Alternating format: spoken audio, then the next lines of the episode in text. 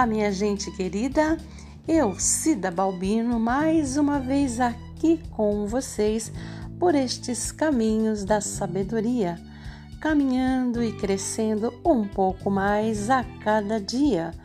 Agradeço primeiramente a Deus e depois a cada um e cada uma de vocês que estão aqui hoje comigo. E como sempre, teremos uma reflexão muito especial, feita com carinho para todos nós.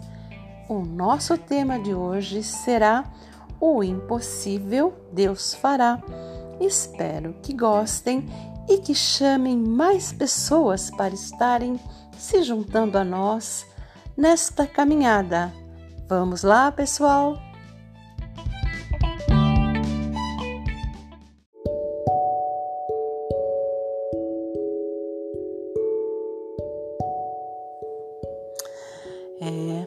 Existem momentos na vida da gente que nós ficamos sem saber para onde ir e sem saber o que fazer.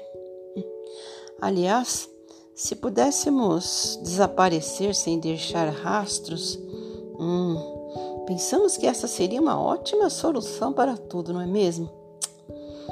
Bem, mas feliz ou infelizmente, as coisas não são tão simples assim na vida real, as coisas meio que exigem de nós uma solução.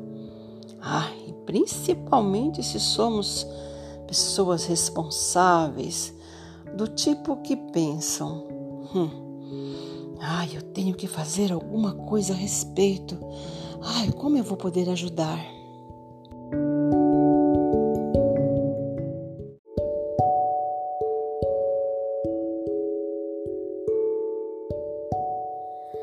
Sabe, gente, é engraçado. O problema pode ser nosso, pode ser de uma outra pessoa que a gente ama, enfim. Se a gente se preocupa com o problema, pronto, aí acabou a nossa paz. Os problemas são coisas intrigantes. Não tem uma fórmula, um modo de agir que nos faz seguir um caminho onde nós sabemos que vamos alcançar a solução. Ah, não, não mesmo. Problemas podem surgir do tudo, mas também podem surgir do nada.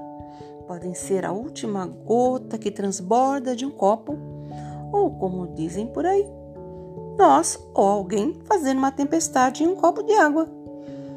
Ah, mas também pode ser a primeira gota a entrar no copo. Bom, mas o próprio nome já diz, né? Problema.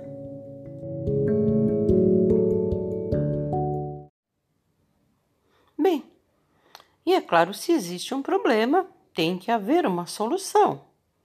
Hum, ou não. Mas e aquela frase que diz: Ah, o que não tem remédio, remediado está. Como fica? É tanto problema que aparece que a gente às vezes finge meio que uma demência. Sabe aquele negócio de, ah, eu não estou entendendo nada?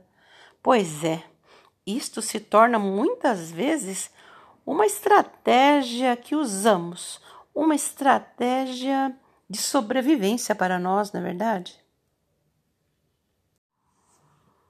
É fácil dizer, ah, problemas eu tiro de letra. Ah, mas quem dera que fosse tão fácil de resolvê-los assim, né? Cada caso é um caso diferente. Uns mais simples, outros nem tanto outros complicados, mas tem um tipo de caso que eu vou te contar, mas parecem aqueles novelos que o gato se enrosca neles, pelo amor de Deus. Não tem quem desenrole. É melhor jogar o rolo e o novelo no lixo. Mas, se formos pensar bem no que realmente é o problema, podemos encontrar uma solução, sabiam? Basta que a princípio tenhamos um momento de paz, equilíbrio, paremos para pensar de cabeça fria em tudo o que está acontecendo, de um lado, de outro. Afinal, alguém tem que ter calma, muita calma nesta hora, não é mesmo? Então, vejamos, que tal antes de nos desesperar, tentar entender o problema. A primeira coisa é: eu posso realmente fazer algo a respeito? Sim, porque nem sempre o problema que jogo no nosso colo é realmente nosso. E nestes casos é como se quiséssemos carregar a cruz dos outros. Aí, hum, aí nem Deus nos ajuda, porque estaremos em desobediência a Ele, pois muitas vezes a pessoa está colhendo o fruto que plantou e Deus quer ensinar a ela algo. E se nós intervirmos no agir de Deus, nós não estaremos deixando Ele ajudar esta pessoa, ensinando algo a ela. Hum, deu para entender? E nestes casos, quando observarmos que realmente o problema, ou melhor, a solução não está em nossas mãos, provavelmente a solução estará nas mãos de quem buscou o problema ou de outra pessoa, quem sabe.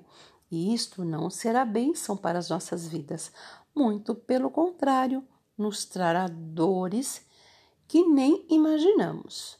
Sabe aquela coisa? Puxar brasa para debaixo dos nossos pés? Sabe também aquela outra frase que diz que de bem intencionado o inferno está cheio? Pois é, antes de colocar as mãos, vamos pensar um pouco mais. Nós devemos sempre e em qualquer situação analisar todos os lados, pensar e principalmente pedir a Deus para Ele nos ajudar a entender o que devemos fazer e também pedir a Ele que ajude a quem está numa situação difícil a resolvê-la. E se formos nós que estivermos nesta situação, que Ele venha nos ajudar também a fazermos o que é certo. Nestas horas, devemos agir com sabedoria, sem pressa, sem desespero e com a direção de Deus. Todos nós temos nossos limites, não podemos esquecer disto.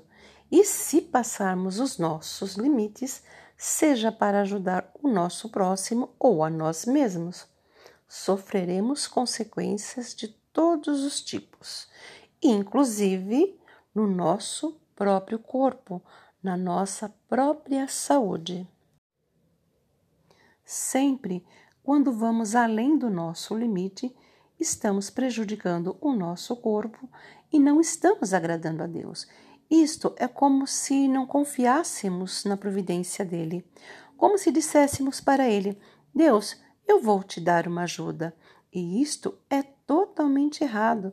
Temos que fazer a nossa parte, o nosso possível, entender qual é o nosso limite e, a partir daí, entregar totalmente nas mãos de Deus.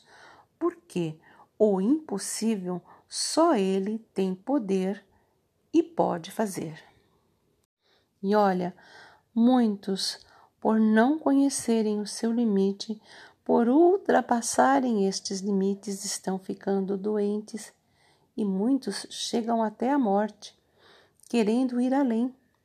E vocês sabem que, na grande maioria das vezes, quando se trata de querer ajudar ao próximo, se nós não tomarmos cuidado, nós iremos nos deparar com a seguinte frase: Ué, você fez porque quis, eu não te pedi.